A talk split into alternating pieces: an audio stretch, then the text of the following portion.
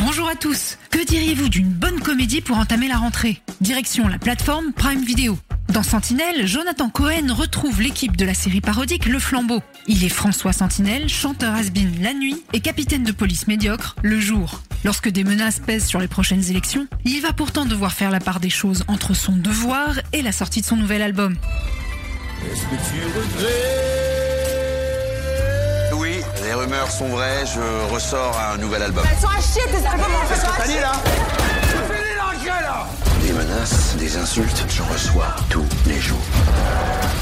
Surtout des insultes ces derniers temps. Sapé comme Sonic Rocket, les plus anciens auront la ref, Jonathan Cohen livre un nouveau personnage toujours plus génialement débile. Imaginez le héros neuneux de la flamme ou du flambeau, flic et chanteur de variété. Ses détracteurs lui reprocheront d'être un peu en roue libre, les amateurs, eux, se régaleront. D'autant que l'acteur sait s'entourer de valeurs sûres du rire, comme Gustave Carverne ou Ramsey, ou des contre-emplois, comme Emmanuel Berco, qui confirment son grand potentiel comique. Dans Sentinelle, on bat des records de bêtises abyssales et on en redemande. Police, personne ne bouge! Pas de balle perdue! Pas de coup foireux!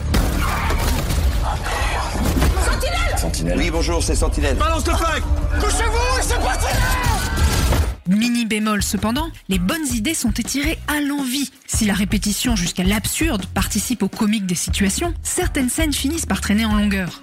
Un conseil, regardez aussi le générique de fin pour la chanson, signée François Sentinelle, et la scène supplémentaire qui y est cachée. De quoi être rassuré, débile un jour, débile toujours. Sentinelle, c'est dès vendredi sur Prime Video. La chronique Ciné d'Iris, c'est fini pour aujourd'hui, retrouvez-la sur notre site internet.